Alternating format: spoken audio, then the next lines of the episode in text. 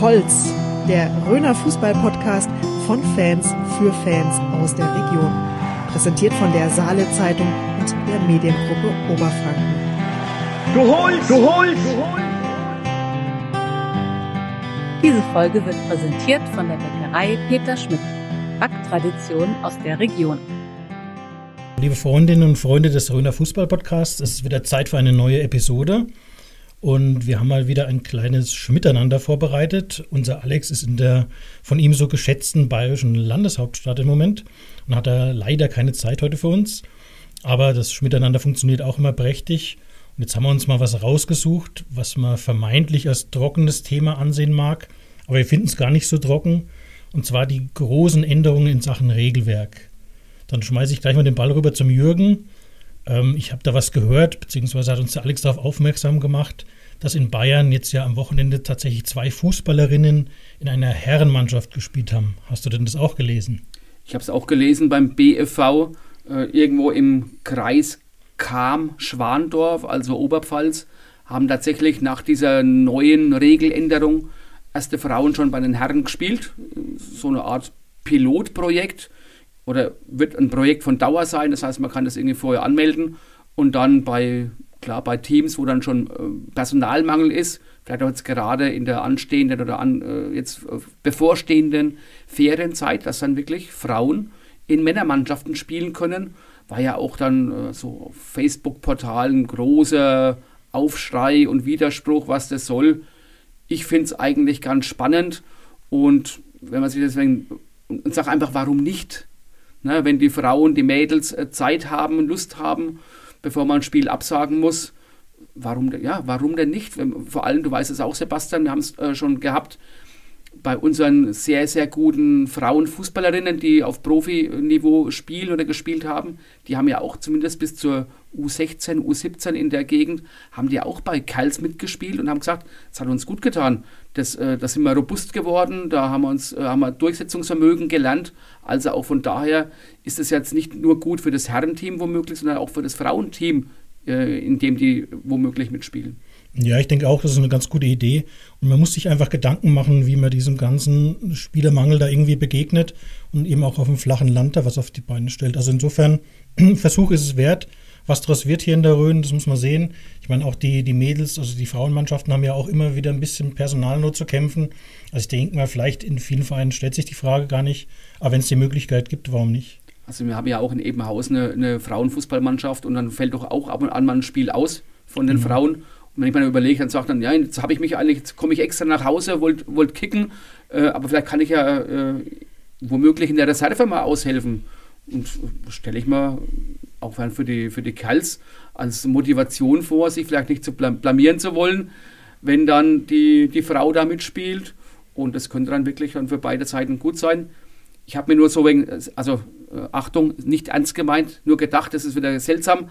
Äh, Im selben Abendzug gibt es ja die neue Regeländerung, dass jetzt auch am Hinterteil Werbung erlaubt ist. Und da habe ich mir so überlegt, ob das jetzt miteinander zu tun hat, dass dann die Mädels bei den Herren mitspielen können und dann ist ausgerechnet in dem Moment Werbung am Hinterteil.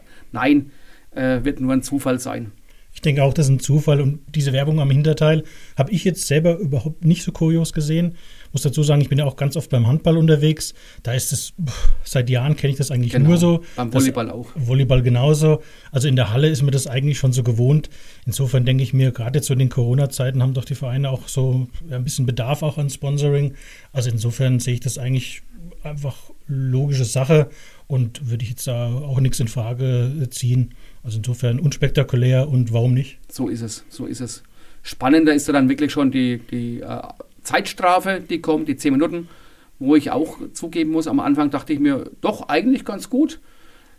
Jetzt bin ich so ein bisschen skeptisch, weil ich auch wie viele andere glaube, äh, der Schiri hat einfach noch mehr Arbeit, gerade auf, äh, auf dem unteren Niveau, wo du nur den einen Schiri hast, kein Gespann hast. Also das heißt, da muss er noch mehr beachten, mhm. äh, auf die Uhr gucken, äh, dann kommt die Pause dazwischen, dann ist vielleicht mal eine Unterbrechung und dann sagen die, ey, der, der will wieder rein. Nee, aber da war die Unterbrechung, das zählt ja dazu. Also Ja, das sehe ich auch. Also in der Organisation sehe ich da auch so ein bisschen meine Schwierigkeiten. Da könnte ich jetzt wieder diesen Schwenk zum Handball machen, wo da auch die Zeitstrafe ja auch äh, Usus ist. Da ist aber ein bisschen anders geregelt. Dadurch hat man ja noch sein, sein Schiedsgericht, sage ich mal, am Rande. Ja. Hat in der Regel auch in den höheren Klassen auch immer zwei Schiedsrichter, sodass es da eigentlich ganz gut organisiert ist. Ich würde es jetzt genauso wie du sehen, also in der B-Klasse, wenn da jetzt ein Schiedsrichter kommt, der dann mit Mühe und Not dann vielleicht auch noch das Tempo halten kann und dann eben versucht, sein Bestes da zu geben und dann auch noch darauf achten soll, vielleicht unter Umständen sogar noch zwei Leute dann draußen äh, beobachten muss, die dann äh, äh ja. also nicht auf den Platz dürfen, halte ich auch ein bisschen fast für überfordernd. Ähm, und was mir auch nicht so ganz klar ist, wo man dann jetzt tatsächlich die Grenze dann zur, zur Ampelkarte ziehen will. Also wo man sagt, okay, das ist jetzt die Zeitstrafe, das ist jetzt eine gelb-rote Karte. Also ist mir jetzt noch nicht so ja, ganz und, und klar. Dann, äh, der eine fliegt, äh, bekommt Gelb bei einem Foul, der andere vielleicht zehn Minuten. Und dann, äh, der hat nur Gelb bekommen, bei uns ja. gibt es ja zehn Minuten. Also da, ja. Äh, da kann man auch wirklich nur an die Fußballer appellieren, vielleicht auch mit den Sheriffs so ein bisschen Verständnis dafür zu haben. Das wird sich auch dann hoffentlich irgendwann eingespielt haben. Genau. Ähm, aber da muss man dann einfach halt mal ja, die Arschbacken zusammenkneifen und sagen, okay, Schiri, du hast es auch nicht einfach. Es ist so, wie es ist. Äh, wir halten uns einfach daran. Viel besser persönlich finde ich jetzt, dass jetzt die meiner Meinung nach im Amateurbereich unsinnige Auswärtstorregel abgeschafft wird. Ähm, Habe ich schon immer nicht so ganz nachvollziehen können. Und ich finde, dass das jetzt, ähm, ist ja gerade so in den Relegationsspielen, wo es dann Hin- und Rückspiel gibt, sorgt das dann schon für unnötige Taktiererei natürlich ja. auch. Und da muss ich einfach sagen, wird Zeit, dass es abgeschafft wird, sehe ich überhaupt keinen negativen Punkt. Bin ich ganz bei dir. War dann jetzt ja auch schon in den Relegationsspielen der Fall, dass es das nicht gezählt hat, meine ich. Ne?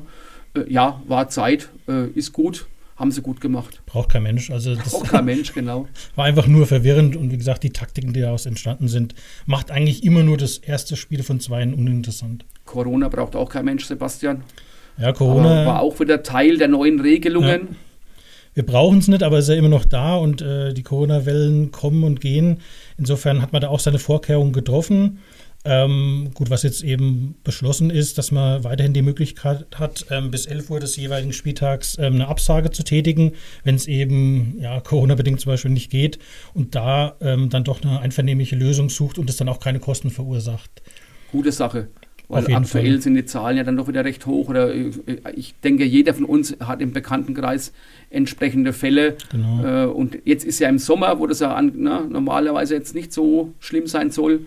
Und dann, wenn es dann eben auf den Herbst zugeht, kann das dann, äh, wenn es dumm läuft, tatsächlich wieder ein Thema werden. Ja. Und das ist eine gute Lösung, einfach im Sinne des Sports, im Sinne der Fairness und von daher äh, absolut Daumen hoch. Ja, ich denke auch, dass die Vereine da in dieser Ausnahmesituation einfach auch Lösungen finden werden und dann neue Termine auch äh, kein Problem sein sollten. Ich denke mal, das ist dann auch machbar, wenn alle wollen. Und das hoffen wir doch mal. Ich bin auch nicht traurig, dass ich habe, glaube ich, irgendwo daheim noch von meiner früheren Tätigkeit als Schriftführer noch so ein äh, Papierbogen liegen mit Spielerpassanträgen, kann ich wegschmeißen oder für Schmierpapier verwenden, wenn hinten, wenn es freie Seiten sollte, alles nur noch digital. Ja, War ja auch, überfällig. Auch überfällig, genau und vernünftig. Digitalisierung muss auch da sein. Was jetzt ein bisschen zum Kult wird, habe ich gesehen, so auf Instagram und Facebook, dass viele so ihre uralten Spielerpässe teilweise hochladen, habe ich schon gesehen. Und dass da so ein bisschen zum Kult entsteht, ah, guck mal hier, die Spielerpässe, die man dann im Alter von sechs oder sieben Jahren dann bekommen hat, werden teilweise auch gerade coole Sache. Gibt es also immer wieder zu sehen. Das ist natürlich so ein bisschen Nostalgie, aber ansonsten ist natürlich da digital deutlich besser. Wir haben bei mir daheim im, im Heimatverein gibt es noch so zwei, drei Schuhkartons mit alten Pässen. Ja, ja. Äh, also wirklich dann die von den heute 70, 80-Jährigen, wo dann die Spielerpässe aus der Jugend noch da sind, wäre auch mal was, was wir vielleicht crossmedial mal nutzen könnten. Mhm, dass dann mhm. irgendwelche Leute ne, äh, ja. uns ihre alten Fotos vielleicht mal zusenden. Fällt mir jetzt spontan ein, dass ja, man ja. sagt, okay, schickt es uns zu. Wir haben dann neulich die große Diskussion, was ja klasse war, äh, auf unsere Torjäger der mhm. vergangenen. Jahre. Also, keine Ahnung, Volker Trumpfeller, schick mal uns ein Bild. Genau Wie du in der Jugend ausgeschaut hast, wir lassen die Leute mal raten, ob sie dich erkennen. Ja. Könnte ganz lustig sein. Können wir anstoßen. Wie gesagt, ist jetzt so, so ein bisschen so der, der Hype ausgebrochen und warum nicht? Können wir, können wir mal probieren und dann mal schauen, ähm, ob der eine oder andere uns da was zuschickt. Aber ich finde es auch immer witzig. Teilweise erkennt man die Leute auch einfach gar nicht mehr. Ist klar, wenn man die im Alter von 30 kennengelernt hat und man sieht dann, wie die mit sechs Jahren ausgeschaut haben, schon irre manchmal. Du hast es ja bei uns gepostet, die, die Sachen, die uns dann der Bastian Steuerwald wieder hat zukommen lassen, mhm. mit diesen alten Torjägerlisten. Bist du auch überrascht, wie gut oder was da an Diskussionen da aufkommt? Ich bin überrascht, was an Diskussionen aufkommt und ich bin auch überrascht, wie viel Namen man dann tatsächlich selber noch kennt. Aber es liegt ja. vielleicht daran, dass wir auch nicht mehr die Jüngsten sind. also, da magst du recht haben, ja. Es ist erschreckend, dass man von oben bis unten dann sehr viele Namen tatsächlich äh, vor Augen hat, viele natürlich auch persönlich kennt. Und ähm, ja, man sieht ja, wie die Resonanzen da sind. Und so die Fußballnostalgie gibt es bei uns definitiv auch. Das waren ja jetzt dann Torjägerlisten von vor über 20 Jahren tatsächlich. Ja, genau. Und äh, super Sache, dass man da, also auf solche Resonanz, da, da freuen wir uns also immer drüber. Sind wir auch natürlich angewiesen, dass wir da Infos bekommen.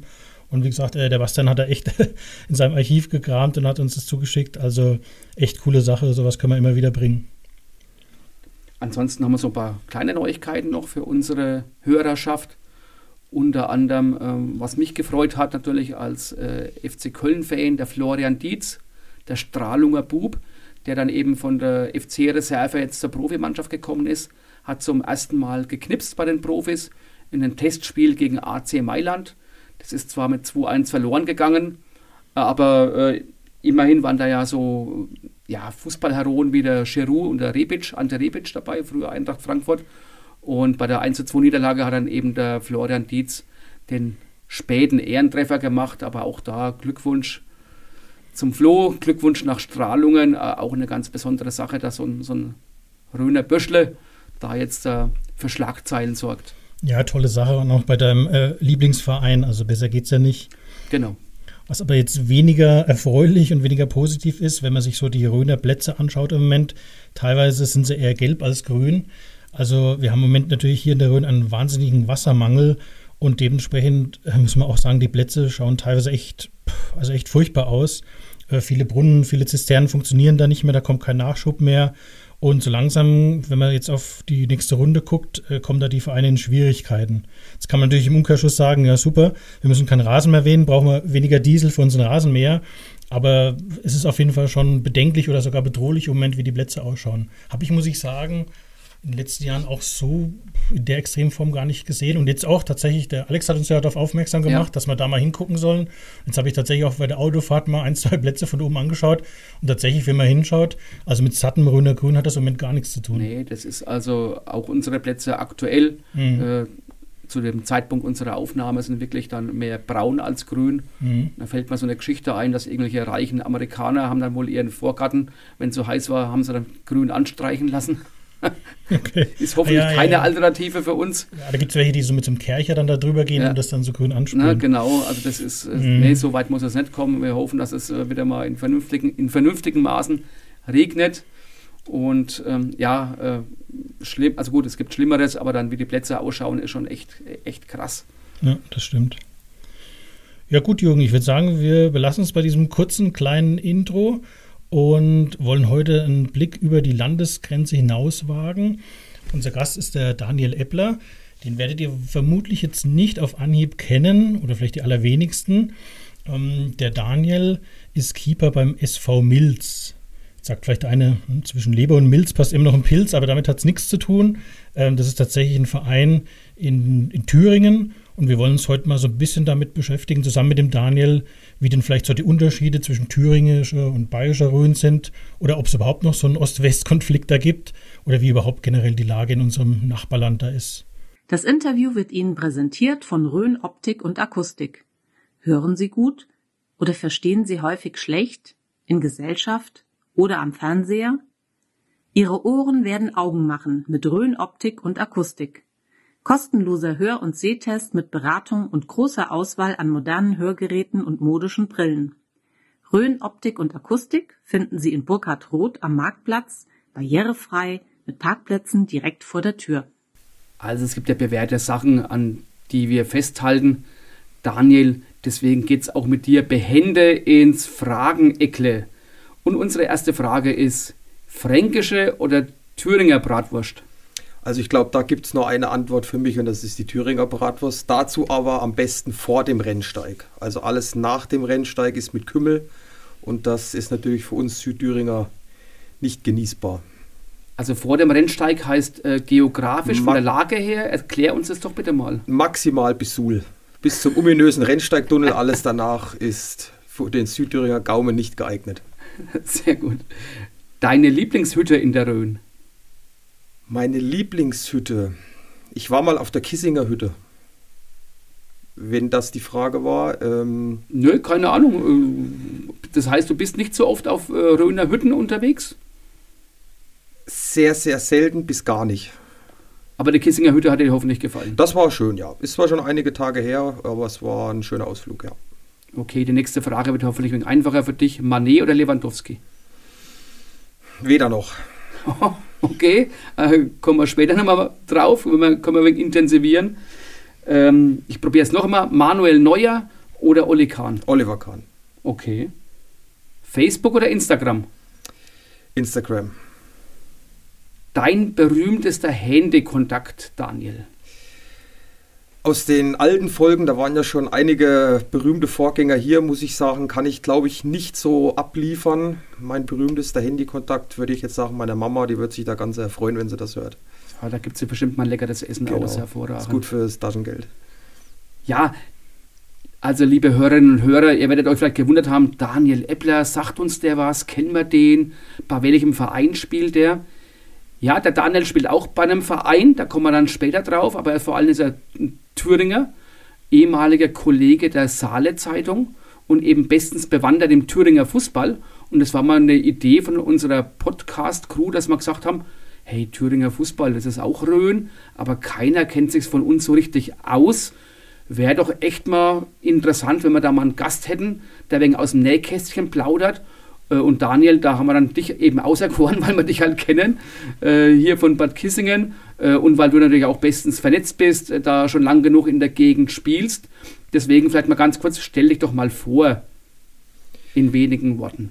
Ja, wie gesagt, mein Name ist Daniel Eppler, bin 32 Jahre jung, bin äh, Torwart und äh, erster Vorstand beim SV 07 Milz.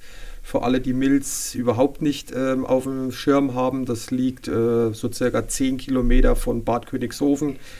Aber wie gesagt, schon in Thüringen. Römhild könnte da vielleicht noch ein Begriff sein. Äh, wir sind aktuell in der Kreisoberliga angesiedelt, ähm, ist so einigermaßen mit der Bezirksliga im, im, im bayerischen oder im unterfränkischen Bereich bei euch zu vergleichen. Ähm, wobei es hier doch schon die ein oder andere ja, leistungsmäßigen Unterschied gibt zwischen, zwischen Bayern und uns in Thüringen. Genau, und war bis vor kurzem hier noch in Bad Kissingen auch beruflich tätig. Von daher waren auch die Verbindungen hierher zum Podcast sehr kurz, wo ich mich auch an dieser Stelle nochmal sehr bedanken möchte für die Einladung. Sehr gerne. Ich wusste gar nicht, dass du auch Vorstand bist im Sportverein. Genau, bin jetzt in meiner zweiten Legislaturperiode, habe das mit 26, 27 übernommen. War auch schon, glaube ich, mit 23 zweiter Vorstand, also es war auch über längere Zeit geplant, äh, meinen Vorgänger da abzulösen. Und ist eine herausfordernde Aufgabe, so ein äh, erster Vorstand. Wir sind ca. 120 Mitglieder, reiner Fußballverein. Okay. Manchmal ist es auch sehr undankbar, aber darüber muss man immer etwas hinwegschauen. Von daher, am Ende des Tages macht es Spaß und wir haben auch, glaube ich, ein ganz gutes Vereinsleben. Sind auch Spieler oder vom, vom Ergebnis her sind wir recht gut unterwegs die letzten Jahre und lässt sich definitiv darauf aufbauen. Du hast auch einen interessanten Werdegang. Sebastian, da kannst du ein bisschen was dazu sagen, beziehungsweise ein paar Fragen stellen. Genau, du bist jetzt einer der wenigen Gäste ohne Wikipedia-Eintrag, haben wir jetzt festgestellt. Die meisten haben tatsächlich schon einen Wikipedia-Eintrag, egal wie berühmt oder nicht berühmt sie sind. Aber das ist bei dir, glaube ich, nicht der Fall, oder? Äh, Wäre mir nicht bekannt und bin ich auch nicht äh, böse drum. Okay, wir haben auch nichts gefunden, deswegen. Das ist gut. Ähm, haben- wir haben uns aber anderweitig so ein bisschen informiert und haben uns da so im Internet so ja, entlang gehangelt. Und wie gesagt, ich würde einfach mal so deine sportliche Laufbahn so durchgehen, was wir im Internet gefunden haben. Und du kannst uns bestimmt ja, zu deinen Stationen ein bisschen was dazu erzählen. Also, was wir gefunden haben, du warst wohl von 2004 bis 2006 beim FC Hinternah Schönbrunn. Wo liegt denn das? Genau. Das liegt eigentlich äh, ja, schon fast im Thüringer Wald. Äh, Schleusingen könnte hier ein Begriff sein, äh, Autobahn äh, Suhl Richtung Bamberg oder umgekehrt. Äh, ist ein ganz kleiner Ort gewesen. Ähm, dort wohnt in der Nähe ein ehemaliger DDR-Nationalspieler, der Erhard Mosert. Ähm, ist bei uns drüben ist es auf jeden Fall ein Begriff. Wann war der ungefähr aktiv, Daniel? ähm, ich glaube so 60er, 70. Okay. Ich, ich, ich hoffe, ich sage jetzt nichts Verkehrtes, äh, aber so in dem Dreh auf jeden Fall war ein richtig, richtig guter Kicker, hat beim Hallischen FC unter anderem gespielt, war dann auch zum Schluss bei Motor Sul, die damals ja in der DDR-Oberliga ein Jahr gespielt hatten. Und der hat eben, oder wohnt auch noch dort und der hat eben die, die Jugend trainiert und äh, die haben eigentlich von Beginn an, ich glaube E-Junioren ging das los, haben die wirklich alles zerschossen da im Umkreis. Die haben sämtlichste Pokale abgeräumt, sämtlichste Meisterschaften. Und dann kam es 2004 im Winter zu einem ominösen Hallenturnier, wo ich mit meiner damaligen Jugendmannschaft mit, der, mit, mit Mills dort war. Und ich war damals so ein klassischer Dorfdormann, klein, bummelig, dick. Und hat, glaube ich, da so in dem Turnier einen richtig guten Tag. Und da war der Erhard Mosert eben vor Ort mit der, mit der zweiten Vertretung seines Teams und hat mich da gesehen und sozusagen gescoutet. Und ich bin dann dort eben nach Hindernah gewechselt im Winter und muss dann sagen, dass ich dann bis 2006 da einen ziemlich rasanten Anstieg meiner Karriere hatte, also aus meiner Sicht. Ja, aber ähm, hört sich doch schon mal stark an, vom Nationalspieler entdeckt geworden, also... Also der, es war, war echt eine tolle Zeit, auch unter ihm. Es war eine sehr straffe Führung, muss ich sagen. Ich glaube, das wäre auch heute überhaupt nicht mehr vorstellbar, so ein Stil, wie wir damals trainiert wurden oder auch wie wir da auch ein Stück weit erzogen wurden. Also da, wir sitzen ihn heute noch, wenn wir ihn sehen. Wie alt warst du damals zu der Zeit? Äh, mit 13.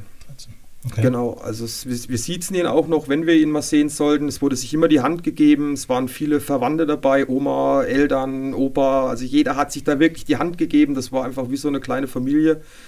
Und ähm, vielleicht zum, zum Erhard Mosert noch, der war ja Nationalspieler auch in der DDR und ähm, hatte aber damals einen tragischen Fall bei einem Auswärtsspiel vom Hallischen FC. Die hatten Europacup in, ich glaube in Eindhoven war das.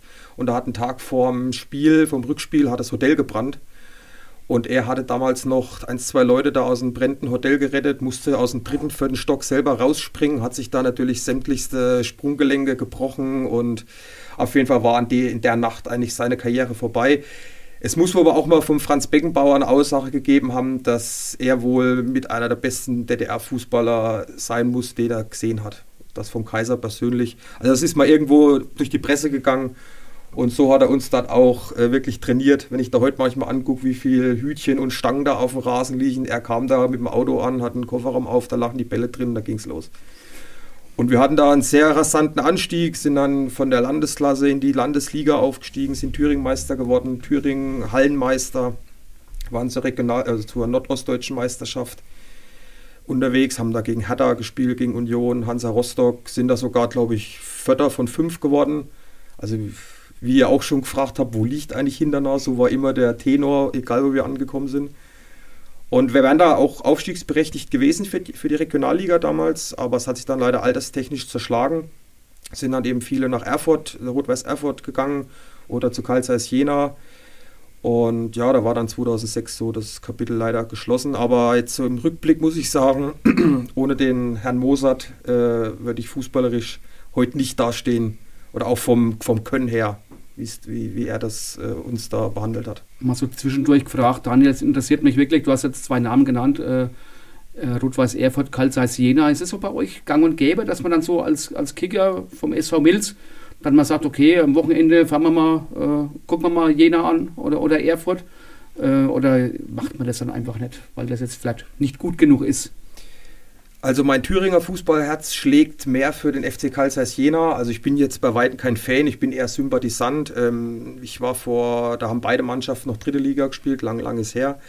Ähm, da war ich mal bei einem Derby in Erfurt. Ich habe mir danach geschworen, dass ich sowas nie wieder besuchen werde. Ich war neutraler Zuschauer ohne irgendwelche Fankleidung von irgendeinem Lager und dann ja, war eine sehr hitzige Atmosphäre. Ähm, von daher meide ich solche Spiele. Wir haben es früher immer, immer, mal verbunden mit irgendwelchen Weihnachtsmarktbesuchen in Erfurt oder Jena. Wenn da zufällig Fußball war, sind wir mal ins Stadion gegangen. Aber äh, ansonsten, ich glaube, es hat mehr die Ausnahme. Es hat sich mittlerweile auch bis hierher rumgesprochen, der Thüringer Profisport oder Profifußball ist nicht unbedingt ein Aushänge oder ein Paradebeispiel. Von daher fahren wir lieber nach, nach Hauptstadt zum Beispiel. Kürzere Wege und genau. Echt, dann guckst du eher in Hauptstadt zu, als dann eben bei Karl Zeiss zum, zum, Beispiel. Zum Beispiel, ja. Ich hatte bis vor einigen Jahren noch einen Bekannten, der in Hauptstadt gespielt hat. Das war der Patrick Kirsten. Der spielt ja. jetzt noch Zweite. Äh, ehemaliger Schulkamerad von mir. Daher war auch so immer die Verbindung, mal nach Hauptstadt zum Fußball gucken zu gehen. Und es ist ja von uns aus, von Mills, zehn Minuten Autofahrt und dann bist du. Das sind nur 10 Minuten tatsächlich, habe ich jetzt gar nicht so auf dem Ja. Schirm gehabt. Ich glaube, das sind noch, da kommt Breitensee, Herbstadt, Odelmannshausen, Hauptstadt. Also es ist wirklich ein Katzensprung. Und ich meine, sind jetzt auch einige gute Gegner ab und zu in Aufstadt zugange und von daher lässt sich das auch definitiv. du hast ja auch mal mit dem Lukas Wenzel mal trainiert, hast du mal gesagt, ne? Mit dem Tormann von Hauptstadt. Genau, genau. In Bad Neustadt im Campus in der Physiotherapie. Ich weiß nicht, ob er sich noch an mich erinnern kann. Also ich kann mich an die noch erinnern. Also wir haben da vor zwei Jahren war es, glaube ich, immer mal gemeinsame Trainingszeiten gehabt, unabhängig voneinander. Und muss, ich verfolge ihn auch seitdem öfters äh, und muss sagen, also es ist richtig guter Keeper. Vor allem spielerisch ähm, ist das schon richtig stark, was er macht. Aber wir sind abgeschweift, Sebastian. Genau, ich wollte noch mal ganz kurz äh, zurückgehen ins Jahr 2006, weil jetzt wird es auch ein bisschen ungewöhnlich oder spannend. Jetzt kommt was, das hat selbst der Jürgen nicht gewusst. Du bist 2006 tatsächlich nach Großbadorf gewechselt. Erzähl doch mal, wie es dazu kam, ja, und was du da so getrieben hast.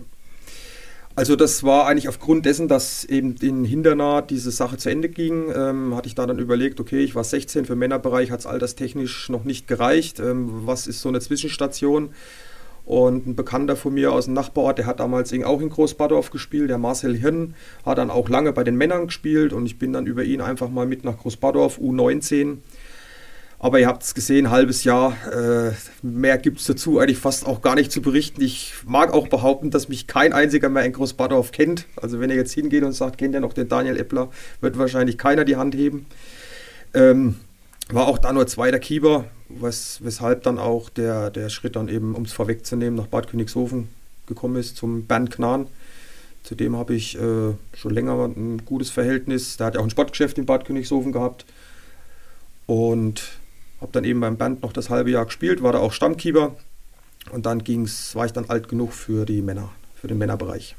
Das heißt, direkt nach Bad Königshofen ging es dann 2007 zurück nach Milz oder Genau. fehlt uns da eine Station? Genau, da Das passt. Da ging es dann nach Milz, da habe ich dann mein erstes Männerjahr in der Bezirksliga gemacht.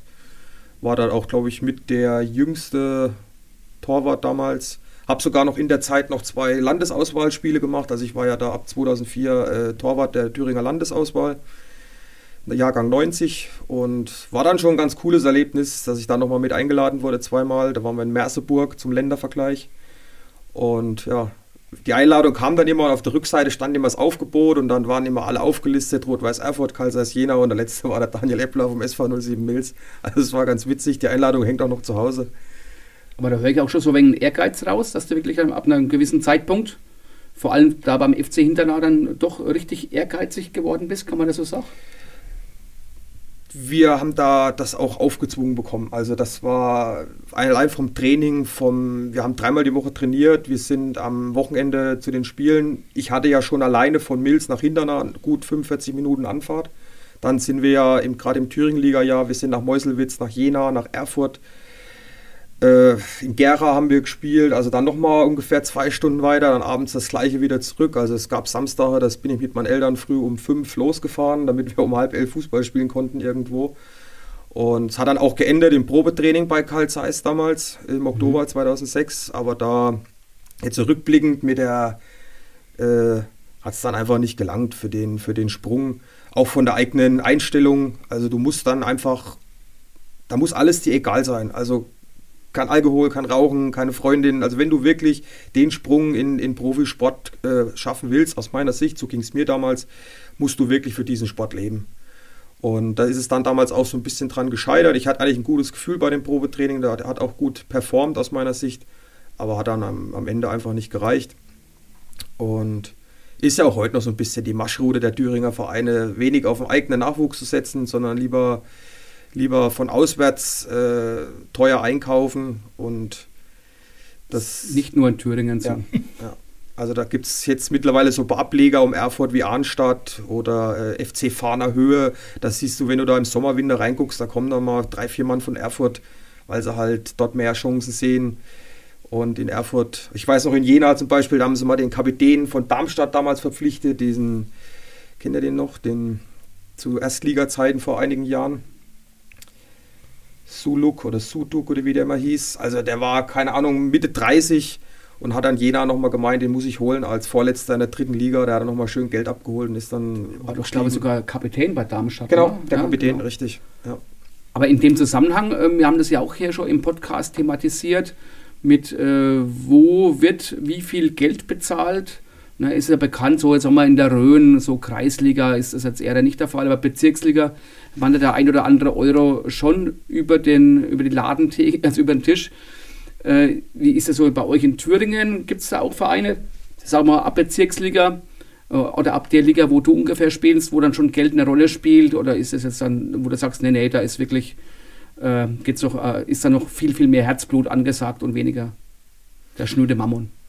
Ich glaube, dass ähm, es gibt bei uns sowohl als auch. Also ich kann jetzt rein nur intern von uns, von unserem Verein sprechen. Also bei uns bekommt niemand Geld, wird es auch zumindest unter meiner Regie niemals geben. Weil ich glaube, wenn du das einmal anfängst, dann ist die Gefahr einfach relativ groß, dass ähm, das zum Urteilen, äh, zum, zum Scheitern verurteilt ist. Aber ähm, bei uns drüben gibt es ja genauso den, den, den Flurfunk. Also es muss schon angeblich Vereine geben, die da Summen investieren, äh, ob das Kreisoberliga bei uns ist oder dann ab der Landesklasse. Äh, wie, da werden Spieler hin und her transferiert. Ähm, ja, da sind wir, ist man vierstelliger Betrag gar nichts. Hm. Von daher, ich finde es gefährlich, gerade im Amateursport. Entweder man spielt aus Leidenschaft oder man spielt, wenn man Lust hat. Das Einzige, was bei uns zum Beispiel mit gibt, ist Fahrgeld, aber das sollte irgendwo, das das machen wir auch, dass ein Auswärtiger Fahrgeld bekommt oder wenn wir zum Auswärtsspiel fahren. Aber das ist wirklich das Einzige. Der Rest die, wird alles in Bier bezahlt. Die Trainer werden natürlich auch bezahlt. Ja, und unser Coach bekommt eine, eine Aufwandsentschädigung, aber auch äh, eigentlich sehr moderat und wir sind da aber, glaube ich, ist, glaube ich, ein ganz guter Weg, das ohne Geld zu regeln. Ich würde jetzt gerne noch mal eine Station dazwischen noch mal reinhauen. Wir sind jetzt wieder ein bisschen abgekommen von deinem Weg. Aber wenn uns das Internet nicht belogen hat, dann warst du noch mal zwischendurch zwei Jahre in Hildburghausen. Stimmt das? Genau. Okay. Und danach bist du dann direkt wieder zu Milz zurückgekehrt. Ja. Okay, warum noch mal so ein kleiner äh, Schwenker nach Hildburghausen? Das war, glaube ich, 2009 oder 2010. Also wir haben jetzt 2010 gefunden. Dann war es 2010, genau. Also es war einfach damals, Hildburghausen ist bei uns, äh, die spielen Landesklasse schon seit Jahren, höherklassiger Fußball. Der Trainer hat damals eben angefragt, ob ich mir vorstellen könnte, äh, dorthin zu wechseln. Sie suchen noch einen neuen jungen Torwart, äh, weil der, der damals aktuelle Torwart eben kurz vorm Karriereende war. Und ja, ich hatte das Jahr davor schon das erste Mal abgesagt aus Vereinstreue und dann habe ich das Jahr drauf gesagt, okay, jetzt, jetzt gehe ich den Schritt. Und habe ich dann in der zweiten Saison auch durchgesetzt als Nummer 1 und habe mir dann im ersten Spieltag in der 95. Minute, glaube ich, äh, das, äh, die Schulter gebrochen. Ähm, es war wirklich, ich habe den Ball gefangen, habe mich abgerollt, Schulter gebrochen, Abpfiff. Also während dem Abrollen kam schon der Abpfiff und dann war ich natürlich nochmal, war ich dann komplett raus. Ähm, hat ja dann relativ lange gedauert. Ja, und dann äh, auch da im Nachgang kam so ein bisschen die Bequemlichkeit, ach schnell wieder heim nach Milz ins gemachte Nest äh, würde ich heute anders machen. Heute würde ich mich da zurückkämpfen, würde da nicht gleich wieder oder wieder zurückgehen. Aber war damals einfach so. Wir haben jetzt zum Beispiel am Samstag, war ich in Hildburghausen, haben wir den, den, unseren ehemaligen Trainer verabschiedet. Das war so ein, so ein Legendenspiel gemacht, da haben wir uns alle wieder mal gesehen. War eine coole Zeit. Und aber seitdem bis heute der SV Milz. Der ist also der Verein deines Herzens, kann man schon so sagen, oder? Hört man ein bisschen auch raus, oder? Geliebt und, geliebt und gehasst, ja. Geliebt und gehasst. Ja. Magst du uns ein bisschen was erzählen über den SV Mills, den wir ja so gar nicht so kennen? Ist es ein reiner Fußballerverein? Ist es Breitensport? Einfach vielleicht zwei, drei Sätze zu dem Verein an sich? Also ich glaube zu 99 Prozent kann man sagen, sind wir ein klassischer Fußballverein ähm, mit äh, nur noch einer Männermannschaft. Aber das ist ja auch nicht mehr so untypisch für die heutige Zeit. Wir haben ähm, jetzt im vergangenen Spieljahr haben unsere D-Jugend äh, den Kreispokalsieger gestellt. Das war ein großer Erfolg für unsere Jungs. Und haben noch B-Junioren, das ist glaube ich U17 wäre das bei euch. Genau. Ähm, genau. Und jetzt haben wir seit, ich glaube, zwei Jahren eine Kindersportgruppe. Die machen da so bis jeden Montag, machen die immer da Kinderbespaßung. Das ist natürlich auch eine tolle Geschichte, wenn da Leben auf dem Sportplatz ist und sind jetzt neuerdings mit 16 Bambinis äh, am Start, da aber allerdings erstmal nur im Trainingsbetrieb, weil so 16, äh, 16 4- bis 5-Jährige, da geht es erstmal kreuz und quer und von daher, ja, das so kann man kurz Mills zusammenfassen, haben eine gute, gute Struktur im Verein, haben super Zuschauerzahlen, also im Schnitt sind wir immer so bei 100, 120. Ich glaube, da würden sich, wenn ich in Thüringen so manche Thüringen-Legisten angucke, würden sich die Finger danach lecken. Ähm, quasi das ganze, oder das Gefühl, das ganze Dorf kommt zu den Spielen. Ihr habt, glaube ich, auch eine ganz nette Anlage, ne? Sieht eigentlich ganz gut aus. Ja, wir, auch da stecken wir viel Herzblut rein. Unser großer Vorteil ist, dass wir auch noch einen zweiten Platz haben. Also wir müssen nicht auf dem Spielplatz auch noch trainieren. Äh, haben jetzt auch wieder vor kurzem erst den Hauptplatz für viel, viel Geld äh, machen lassen, besanden, vertikodieren, was man da alles so macht in der Pause. Und haben jetzt wirklich aktuell da einen schönen Teppich liegen. Aber wie gesagt, alles Eigenregie, alles äh, mit viel Aufwand verbunden. Aber wenn man dann das Ergebnis sieht, ist man dann auch wieder relativ zufrieden. Man hört immer, dass äh, so viele Thüringer Vereine äh, beide fränkischen Vereine beneiden würden, weil es dann doch noch äh, viele Ascheplätze gibt und weniger Rasenplätze. Stimmt das überhaupt oder ist das ein Case? Dass wir wegen den Ascheplätzen? Nee, dass es äh, so viele Ascheplätze noch gibt in Thüringen, bei dir in der Kante, äh, im, dass ein Rasenplatz schon fast die Auf Ausnahme ist? Hm, kann ich jetzt äh, so nicht unterschreiben. Also wir haben auch bei uns zum Beispiel in der, in der Staffel haben wir einen Gegner, der spielt gefühlt, wenn es einmal ein Tropfen vom Himmel kommt, geht sofort auf den, auf den Hartplatz. Also ich muss sagen, ich als Torwart hasse das. Das ist also überhaupt kein Genuss, dort zu spielen. Ähm, aber ansonsten, wir haben auch bei uns in der Gegend echt richtig schöne Anlagen, richtig schöne Sportplätze, wo sich auch richtig gut kicken lässt.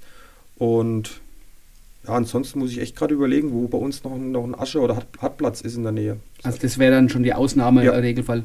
Ja. Und so Kunstrasenplätze, gibt es sowas oder ist das auch eher selten? Also ich habe jetzt am Wochenende erst äh, Kunstrasen gespielt. Ähm, Und das hat sich abgezeichnet? Hat sich abgezeichnet, sowohl an den Knien als auch im Gesicht. Also äh, von daher haben wir auch schon ein paar, gerade in den größeren Städten, also in, in Hildburghausen, in Schleusingen. Ähm, aber das ist dann halt auch ich glaube, da wird dann auch der Schulsport noch mit integriert, dass die den auch mit nutzen. Also jetzt glaube jetzt auf so einem Dorf wie Milz oder auch Römhild wird jetzt kein Kunstrasen gebaut, weil es ja auch eine finanzielle Geschichte ist. Ja. Und da auch, glaube ich, gar nicht so die breite an Nutzung wäre, außer eben die, der Sportverein an sich.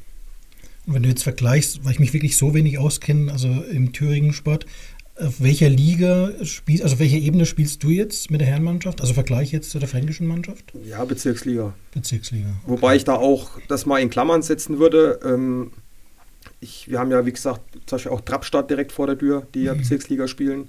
Äh, da war ich letztes Jahr mal ein, zwei Mal drüben es ist schon ein anderer Fußball. Also es, ist, es, sind zwar nur fünf Kilometer die Ortschaften auseinander, aber sobald du über diese nicht mehr vorhandene Grenze fährst, es ist einfach ein, vom Niveau her, vom Spielerischen her, sind es einfach zwei äh, verschiedene Paar Schuhe.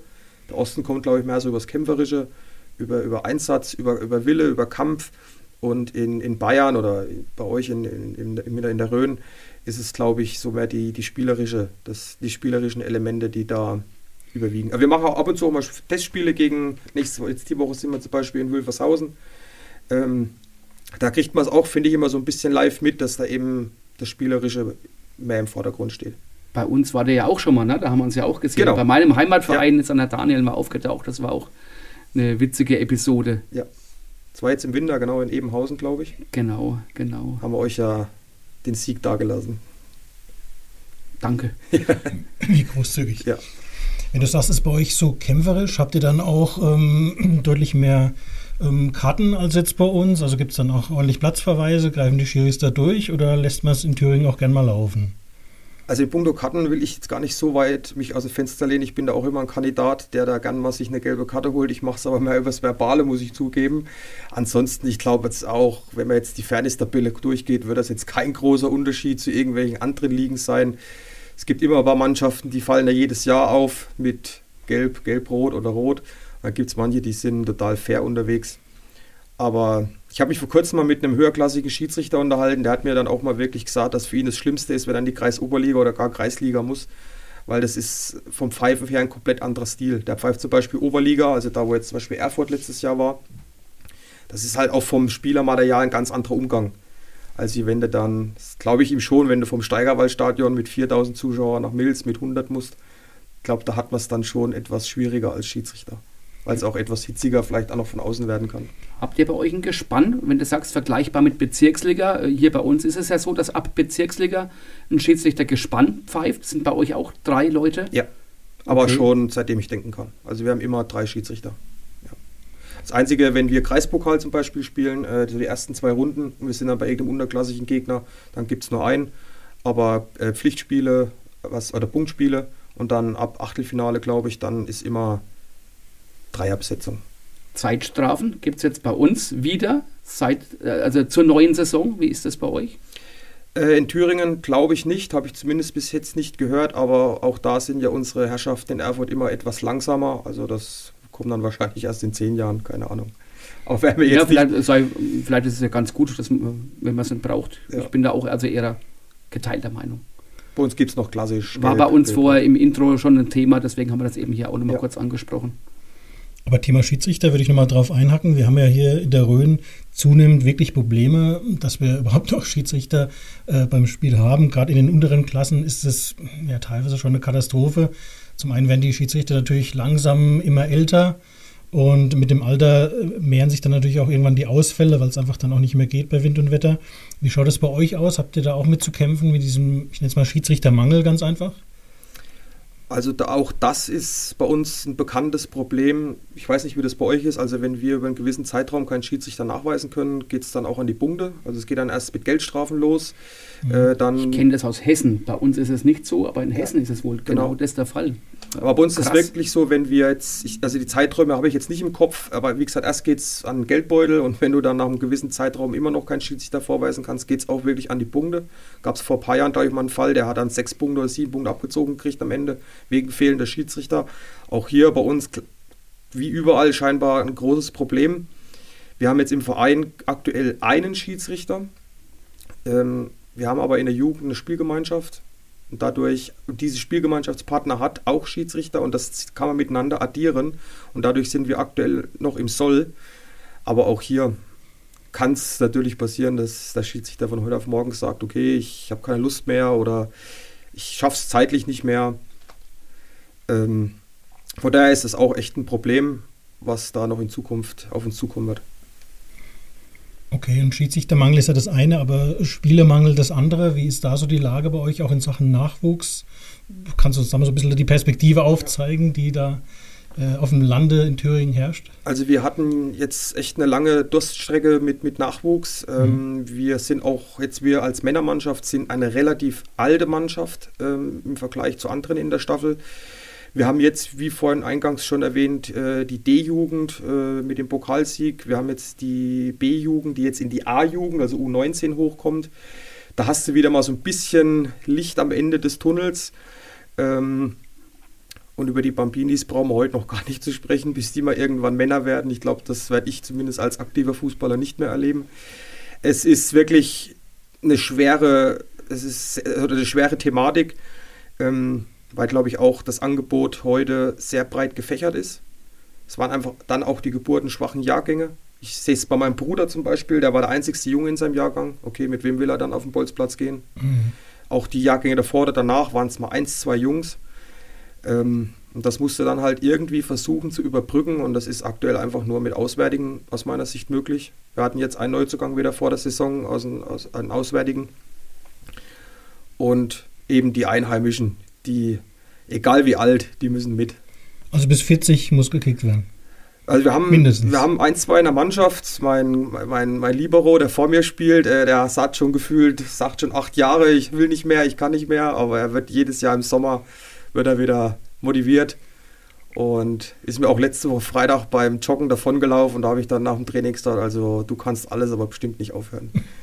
Aber umso erstaunlicher finde ich es ja, Daniel, dass ihr was Facebook und Instagram, deswegen auch die, vorhin die Frage, äh, die Fragen im Frageneckle, dass ihr da extrem gut aufgestellt seid. Ist das vielleicht auch so eine Maßnahme bei euch im Verein, dass man sagt, wir wollen da so ein bisschen die jüngeren Leute catchen äh, mit einem guten crossmedialen Auftritt? Genau, also das ähm, also im Prinzip, ich stecke hinter dem Kanal, hat auch bestimmt äh, berufliche äh, Hintergründe, warum ich da aktiv bin. Ähm, witzige Anekdote, unser Neuzugang äh, jetzt, der ist durch unseren Facebook-Post auf uns aufmerksam geworden. Also hätte ich den nie abgesendet, wäre der wahrscheinlich auch nie mhm, bei uns gelandet. Also fand ich faszinierend. Äh, manchmal nützt doch mal, äh, ist Social Media doch zu etwas zu gebrauchen. Und ich glaube einfach, ist auch ein Stück weit Außendarstellung vom Verein. Also warum soll man nicht auch das bisschen, was man hat, auch entsprechend präsentieren? Wir versuchen es immer auch auf ein bisschen auf eine witzige Art und Weise. Genau. Ich weiß nicht, ob du damals, Jürgen, das gesehen hast, wo wir bei euch gespielt Richtig. haben. Da habe ich den einen in den Trabant reingesetzt. Genau, also ich fand das ganz toll ne? und äh, hat Ja. auch richtig Spaß gemacht, da auf der Seite mal zu gucken, Ja. was sich die Milzer da einfallen lassen. Also von daher wirklich da höchsten Respekt und deswegen dann eben auch die Frage in die Richtung. Genau. Ja, also es macht, macht halt einfach Spaß und äh, ich finde, das ist halt auch ein Thema, was man mit reinnehmen sollte, weil vielleicht fühlt sich da der ein oder andere angetriggert, potenzieller Neuzugang und sagt, okay, soll jetzt nicht die Haupt, das Hauptaugenmerk sein für Neuzugänge, aber einfach ein netter, netter Nebeneffekt. Beim Thema Social Media würde ich mal kurz reingrätschen. Es gibt ja bei uns seit einigen Monaten die sogenannten Sportplatzkritiker, die auf Instagram sehr aktiv sind und die bereisen, sage ich mal, die Fußballplätze und beurteilen die kulinarische Qualität, die dort geboten wird. Wobei es nicht nur kulinarisch ist, sondern eigentlich auch alkoholisch. Ähm, wie schaut es denn da aus im Thüringer Raum? Also zum einen, was gehört dazu zum Fußballspiel? Wie seid ihr so kulinarisch aufgestellt? Und vielleicht auch, was gibt es da so zu trinken? Also ich glaube, in puncto Trinken sind wir ein richtiges, äh, sind wir richtig, äh, richtige Vorbilder. Also wir haben Ihr trinkt Wasser.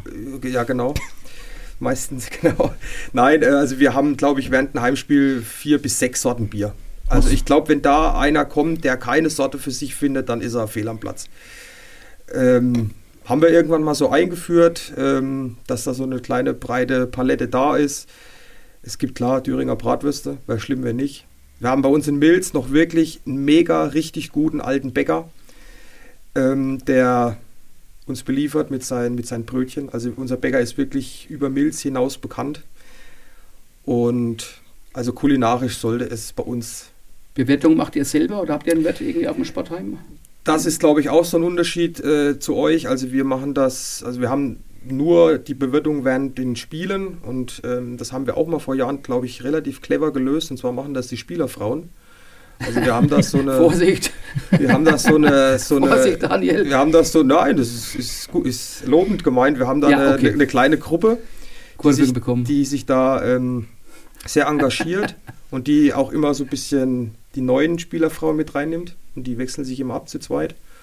Und ich sag mal so, in der Zeit kann sich der Mann aufs Spielen konzentrieren. Oh. Okay, ja. Nein, die machen das echt toll und da gab es auch schon äh, wirklich äh, Gastmannschaften, die gesagt haben, ihr habt da echt eine tolle Anlage und auch das mit dem Ausschank, das ist super. Also tolles Angebot. Das klappt richtig gut. Ist bei euch dann auch der Asbach-Wahn ausgebrochen, so wie hier in, auf der bayerischen Seite, wo jetzt ohne Asbach kein Spiel mehr vonstatten geht? Nein, Asbach ist wirklich, äh, hört glaube ich an der Thüringer Grenze auf. Also Ah, wir haben ja da das Gegenstück, die Goldkrone, falls das Ah, irgendjemand ja, was sagen sollte. Nein, erzähl, was ist die Goldkrone? Goldkrone, Sagt mir nix. Doch, ich schon gesehen. so Goldbrand, so Mhm. äh, trinkt man auch. Aber auch ziemlich heftig, ne? Ja, ja, das hat man dann, äh, wo wir noch früher fort sind, haben wir da so mit Cola gemischt oder mit Sprite. Ja, Also so richtig, äh, Asbach-Ersatz. ja. Aber da muss ich ganz ehrlich zugeben, an der Stelle, so Schnaps wird bei uns eigentlich wenig verkauft. Gibt es Mhm. immer nur so ein paar einzelne Kandidaten, die vielleicht mal danach fragen. Aber bei uns wird sich mehr auf Bier und Radler und alkoholfreie Getränke Wenn konzentriert. man alle Biersorten mal durch hat, Genau. dann braucht man keinen Schnaps mehr, Richtig. würde ich sagen. Ne? Genau. Und wir spielen immer sonntags, von daher wird sowieso immer, ist dann der Blick schon auf Montag da. Ich glaube, deswegen geht es auch. Sonntag auch so 15 Uhr Anstoßzeit? Genau. Ja, okay. Also wir haben ja. immer Sonntag 15 Uhr Heimspiel und es ist, hat sich auch wirklich bewährt. Wir hatten mal ein Jahr Samstag probiert, aber da hat man dann wirklich auch Zuschauereinbrüche gehabt. Und da wir ja noch zwei Ortschaften weiter auch noch einen Verein haben, der auch Kreisoberliga spielt, der macht samstags die Heimspiele und so Ah, kommen wir uns da auch nicht in die Quere. Und quasi der eine kann auch mal einen anderen besuchen, wenn er Lust hat. Müsst ihr da auch so ein Ergebnis äh, beim Verband melden, wie das jetzt hier bei uns ist? Äh, bis eine Stunde nach Spielende muss man das e Ergebnis eben am Bayerischen Fußballverband melden, dass man das eben online einsehen kann. Wie ist da der Online-Auftritt? Gibt es das dann auch ähnlich im Thüringer, Thüringischen Fußballverband? Genau, also bei uns läuft es über dieses DFB-Net, äh, wo Ja. du eben ganz normal vorher auch deine Aufstellung eingibst und dann machst du ja nach Spielende mit dem Schieds, gibt der Schiedsrichter das alles entsprechend ein, Tore, Verletzungen, gelbe Karten. Und ähm, der speichert das dann und die Vereinsverantwortlichen jeweils müssen das dann freigeben. Und dann wird das dann automatisch äh, abgesendet. Wohin kann ich euch ehrlich gesagt gar nicht sagen. Auf jeden Fall ist es dann bei fußball.de äh, dann eingestellt und du kannst dann quasi nachgucken. Also wer- auch mit, genau, mit Torschützen, allem drum Genau. und dran. Und das macht dann bei euch dann der Sportleiter oder? Wir haben einen Mannschaftsbetreuer, der kümmert sich eben um die ganze Geschichte, was jetzt Mannschaftsaufstellung und auch das danach betrifft. Genau. Wird da jetzt auch fleißig anonymisiert, wie es jetzt bei uns teilweise der Fall ist, dass wir keinen Namen mehr drinstehen haben? Oder gibt es sowas noch nicht, diesen Trend? Also bei uns jetzt im Herrenbereich ist auch ein Thema, was, glaube ich, gar keiner auf dem Schirm hat von unseren Mitspielern. Also es ist bisher auch noch keiner auf mich zugekommen, Mhm. äh, da in die Richtung was zu machen. Wir haben ja jetzt, bei uns gab es, ich weiß nicht, ob das bei euch auch so war, in Thüringen Einba äh, Einführung des digitalen Spielerpasses. Kommt jetzt. Ja. Ja. also du musst dann quasi jetzt, ich musste jetzt die ganzen Passfotos hochladen. Das war natürlich schon eine Thematik, die wir besprechen mussten. Wobei das ja auch im Prinzip, selbst wenn einer neigt, du musst ja eins hochladen äh, für einen Schiedsrichter. Das werden ja auch diese alten Pässe dadurch ersetzt. Aber das jetzt dort steht, bei uns steht immer K.A. Weiß nicht, wie das bei euch dann heißt. Das Also meine ich ja damit. Ja, genau, genau. Ja. gab es bei uns jetzt bisher noch nicht. Ich finde es eigentlich echt cool. Äh, Ich habe ja früher mitbekommen, dass ihr dann schon ab und zu mal bei der SG Heustreu gekickt habt in der Vorbereitung. Jetzt eben auch mal bei uns. Ist das eigentlich so Usus, dass äh, gerade im Grenzgebiet, dass die Thüringer Vereine dann eben auch mal zu fränkischen Röner Fußballvereinen gehen? Oder seid ihr da so eine löbliche Ausnahme, weil ihr das halt sogar ganz witzig findet, da mal einfach mal einen anderen Verein zu begegnen, mal was anderes zu sehen? Oder ist es dann schon äh, ja, Standard? Ja, also ich bin, ich, ich kümmere mich eigentlich bei uns um die Testspiele immer, egal ob Winter, ob Sommer. Und ich bin da eigentlich so ein Freund von wirklich, wie du schon sagst, Jürgen, einfach mal, einfach mal was anderes sehen. Ähm, egal in welche Himmelsrichtung. Wir waren auch vor zwei Jahren schon mal in Unterwellenbonn. Das ist äh, gefühlt fast Sachsen. Äh, sind da zum Testspiel zwei Stunden hingefahren, aber das war irgendwie witzig, mal was anderes zu sehen. Rückwärts noch ein Mannschaftsabend, also das kann man alles schon gut miteinander verbinden. Und gerade rüber in die Rhön, wie jetzt am Sonntag in Wülfershausen, da kam Ja. der Kontakt zum, mit dem Bernd Knahn zustande, der ist da jetzt Trainer, äh, ich glaube jetzt seit diesem, diesem Jahr. Ähm, von daher, oder jetzt auch mit euch, das ist gut, das kam zwar über unseren Trainer, aber du siehst, die, die äh, Leitungen sind relativ kurz und ich finde es auch immer ganz nett, wenn man da mal einfach was anderes sieht. Und unser Spruch ist immer übrigens, wenn wir in, in, in, in der Rhön spielen oder allgemein in Bayern, sagt der Trainer immer, Leute, denkt dran, keine roten Karten holen, das ist in Bayern immer sehr schwierig. Okay. Aber umgekehrt glaube ich, also ich habe mir dann damals wirklich Gedanken gemacht, wo ihr bei uns wart und ähm, kenne aber jetzt auch kaum einen Verein, der eben mal den umgekehrten Weg geht, der dann sagt, okay, ich fahre jetzt mal nach Thüringen und teste da mal irgendwo. Meinst du aus deiner Erfahrung, es gibt noch, äh, egal auf welcher Seite, so ein bisschen Ost-West-Vorbehalte irgendwo, dass man da das vielleicht komisch findet oder sich nicht so richtig traut oder ist das kein Thema mehr? Ich glaube, das gibt's, wenn es das noch geben sollte, wird es das auf beiden Seiten Mhm. auf jeden Fall zu finden sein. Also wir hatten zum Beispiel mal vor einigen Jahren mit Trappstadt so, ich will jetzt nicht Freundschaft nennen, wäre vielleicht zu hoch gegriffen, aber wir haben da mal zwei, drei Jahre am Stück, wir waren zu ihrem Sportfest eingeladen und wir haben das natürlich umgekehrt genauso gemacht. Das, was ich nur witzig finde, dass so Trappstadt, wir, waren, vor- wir waren vor kurzem in Trappstadt feiern und da bin ich mit einem ins Gespräch gekommen, der aus Trappstadt war und der hat nicht mal gewusst, wo Milz liegt. Hm. Wo ich sage, wir sind fünf Kilometer weg von euch. Das, das ist, glaube ich, so noch ein bisschen diese, ja, die, Die ich Grenze im gesagt Kopf, die ne? Grenze, die es eigentlich gar nicht mehr gibt, aber die irgendwo doch noch darum schwirrt. Weil ich Okay. hoffe ja auch, dass es zum Gegenbesuch, Entschuldigung Sebastian, zum Gegenbesuch kommt, ne? dass wir dann zum, zu euch kommen. Also ich weiß, dass, Fände ich richtig gut und ich- ich glaube, war ja recht spaßig nach dem Spiel. Ne? genau, also ich weiß, dass euer Trainer und unser Trainer auf jeden Fall miteinander gesprochen hatten. Sehr gut. dass es da auch ein Rückspiel gerne geben kann. Dann wird man euch natürlich mal schön zu uns nach Thüringen einladen. Ähm, ja, ich finde es halt, wie gesagt, einfach immer ganz cool, wenn du auch mal neue Sportplätze siehst, neue Leute kennenlernst.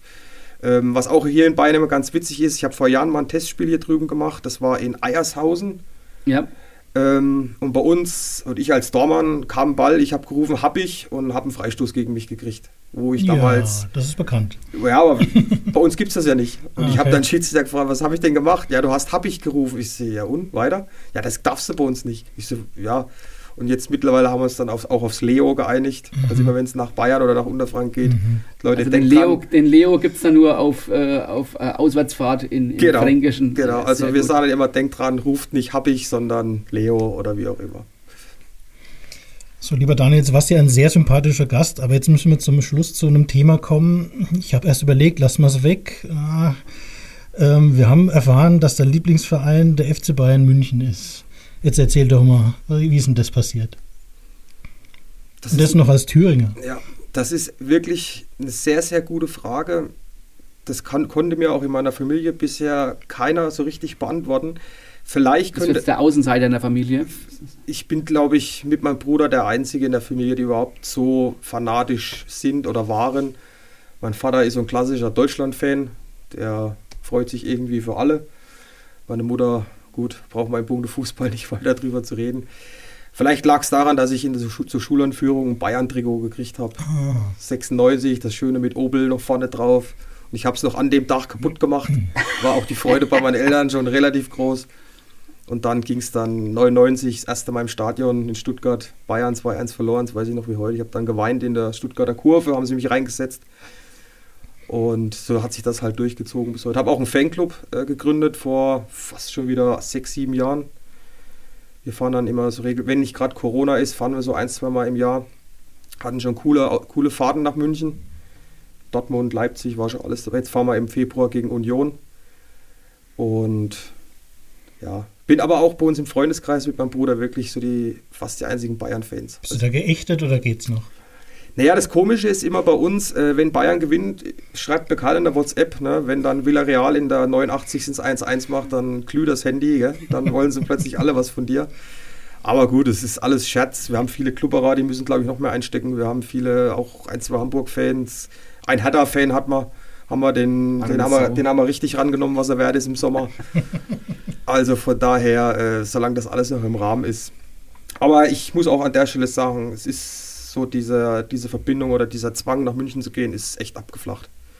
Also ich hab, bin nicht mehr so euphorisch und ich hätte jetzt auch gegen Villarreal fahren können, hätte ich vor zehn Jahren sofort gemacht oder vor fünf, egal wie viele Euros. Und jetzt mittlerweile habe allgemein den Profisport so ein bisschen, ja, die kalte Schulter zeigen wäre übertrieben, aber Distanziert. ja, ich fahre lieber in Nachbarort und gucke mir da ein ehrliches Spiel an.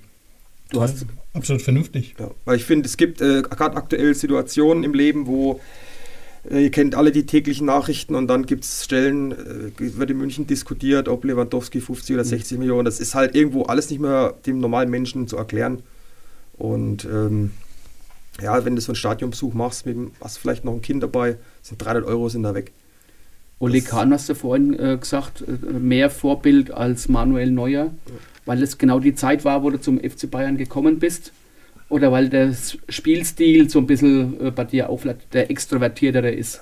Also vom, vom Auftreten her, äh, es gab letztes Jahr mal einen Spielbericht, da haben wir auswärts gespielt, da wurde ich als Mischung aus Kahn und Neuer bezeichnet. Also Kahn wegen der Explosivität und vom Mitspielen und so weiter, vom technischen, wie der Manuel Neuer. War natürlich eine Lobeshymne. Ähm, Ja. aber für mich, ich glaube, da wird es einige Torwartkollegen geben, die können das nachvollziehen. Oliver Kahn ist für mich der beste Torwart, den es je gab, der vom Einsatz, vom Willen. Ich bin mir heute noch sicher, ohne Oliver Kahn wäre Bayern in Hamburg 2001 nie Meister geworden.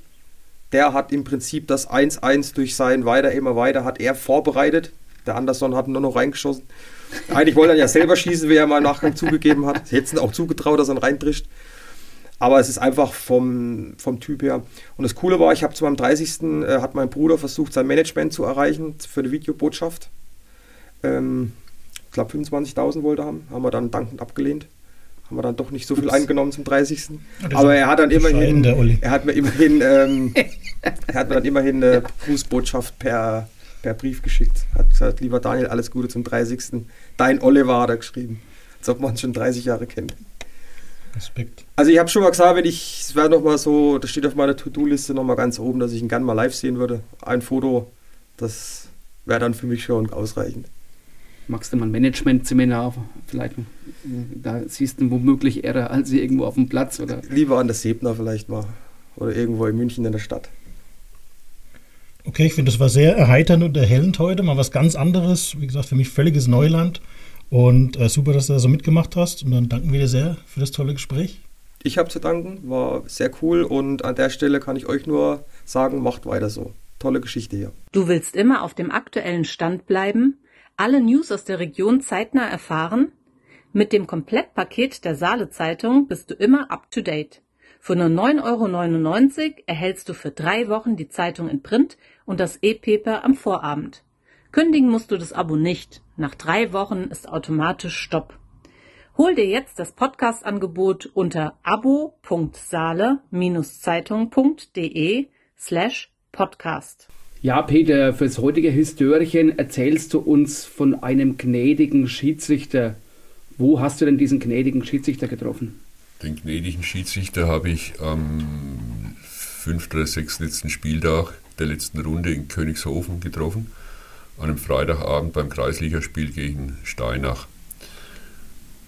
Ich kenne den Schiedsrichter ganz gut. Namen lassen wir ja weg, haben wir Namen gesagt. lassen ne? wir mal weg, ja.